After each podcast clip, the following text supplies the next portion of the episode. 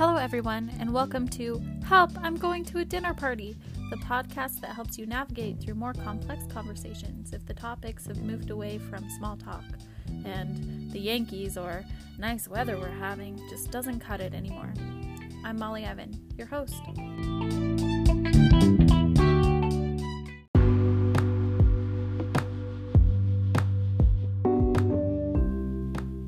Crash course in complex conversation topics leads us into the wonderful world of political science. I know what you're thinking oh no, not politics. But don't worry, this isn't the normal political conversation where debates turn into arguments, because let's face it, no one wants to talk about that over dinner with their in laws or with their boss's wife. I want to discuss a few of the important voices that have impacted the entire fields of public policy and public administration, and in turn, political science. Public policy is a large bucket to dip into with many, many different opinions and important people, and we certainly don't have the time to discuss them all. So, I just want to begin with a few influencers that have devoted their lives to the mechanics of public policy in Western society. The political scientists we'll be reviewing today are Aaron Wildavsky, Allen Schick, James G. March, and Robert Goodin, or as he likes to go by, Bob. Each of these men are known for their theories and insights under the massive umbrella of what we like to call public policy or political science. So let's begin by first examining the different thoughts and theories of each of these men.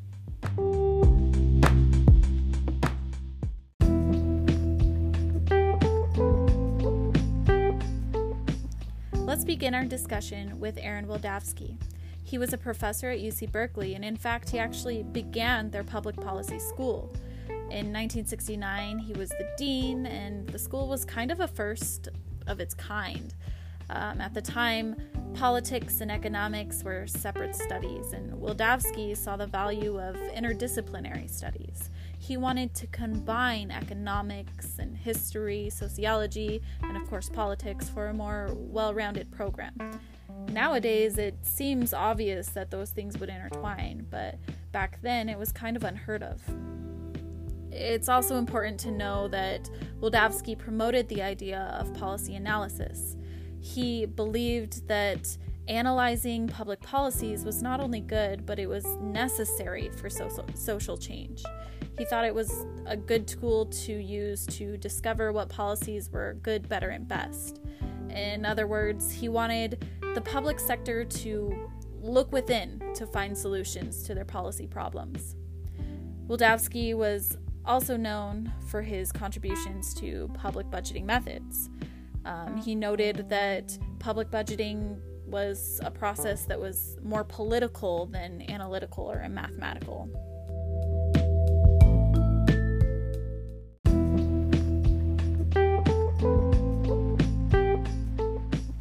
Speaking of public budgeting, Allen Schick is another well known voice in the public administration fields. Much of his work deals with methods of public sector budgeting, and he has written countless books on various budgeting methods that do and do not work in a federal setting, such as performance budgeting, crisis budgeting, and so on and so forth.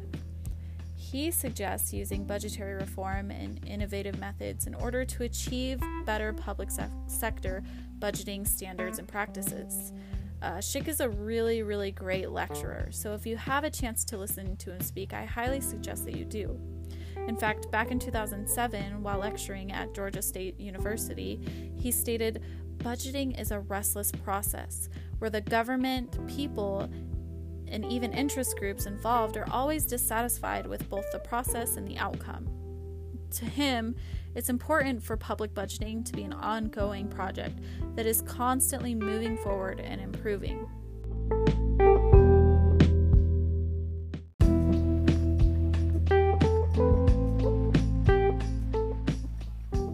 Let's move on to what James G. March contributed to the field of public administration. He was focused more on the organizational management and sociological aspect of behaviors in professional group settings, which makes sense because he was a sociology professor at Stanford.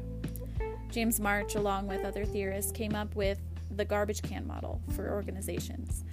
It's kind of a silly name, but to explain the method, it's sort of um, an organizational anarchy that illustrates a system for decision making where problems, solutions, and the other tools necessary to make a decision all meet in one giant arena that holds all the different possible choices.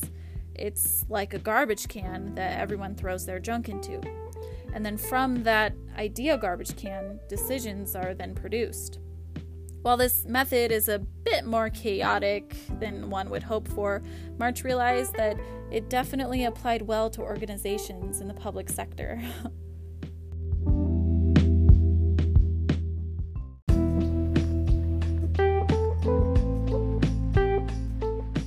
the last person I want to talk about is Robert Bob Goodin. Bob Goodin's contribution to public policy and the field of political science was the philosophy of it all. Goodin's most famous book is Utilitarianism as a Public Philosophy. As the title suggests, in his book, Bob theorizes that the best philosophy to be carried by public se- sector organizations and their officials is utilitarianism. For those that aren't familiar with the term, utilitarianism is the idea that a man, or in this case an organization, should act and make their decisions based on the outcome that will provide the most happiness or pleasure among the majority of society. So, in other words, utilitarians want the most good for the most people.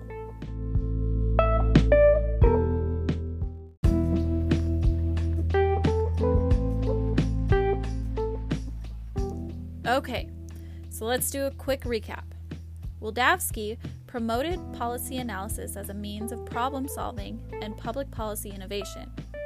Schick encourages political entities and organizations to re examine outdated or inefficient budgeting methods.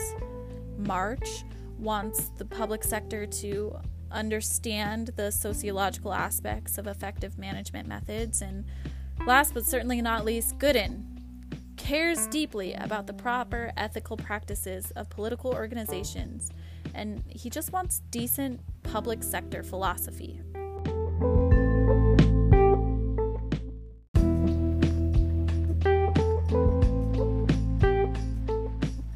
Okay, so why does this conversation even matter?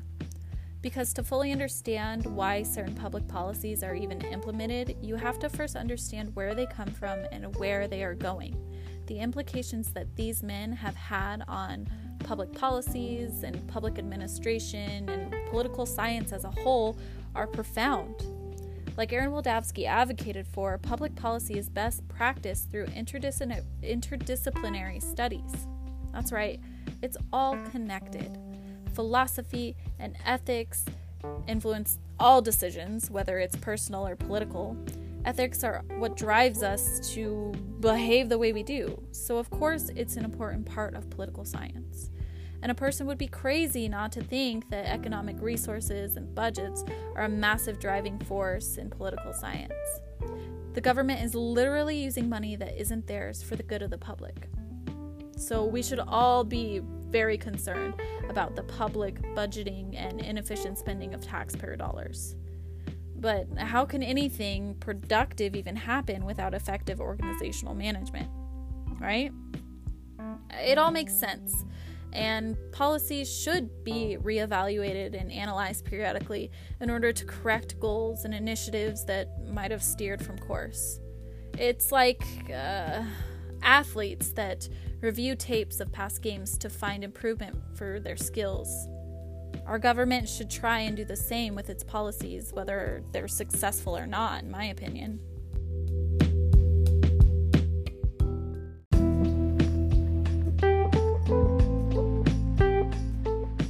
Like I mentioned before, these men certainly aren't the only ones that have had something to say about the field of public policy or politics or public administration, and they certainly will not be the last.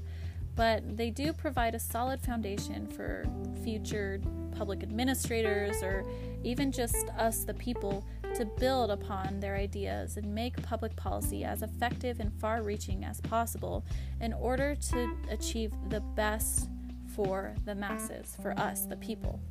That is, after all, the end goal of any government organization to effectively care and serve the public.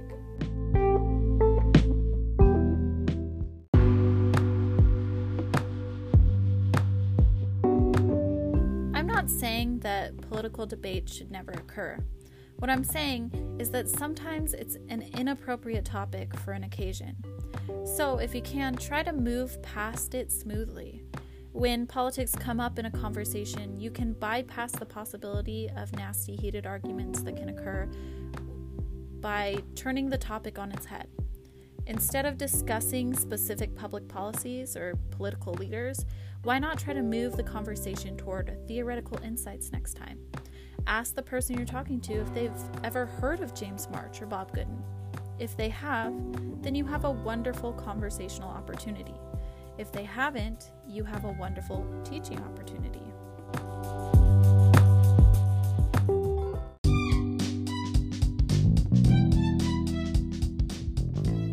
Whether you're stuck at a company function talking to that accountant you barely know, or are meeting your significant other's extended family for the first time, I hope you've learned enough to keep your next intellectual conversation a little more stimulating. Hopefully, you'll give this podcast another listen in the future for more ideas of topics to discuss whenever pop culture just won't cut it.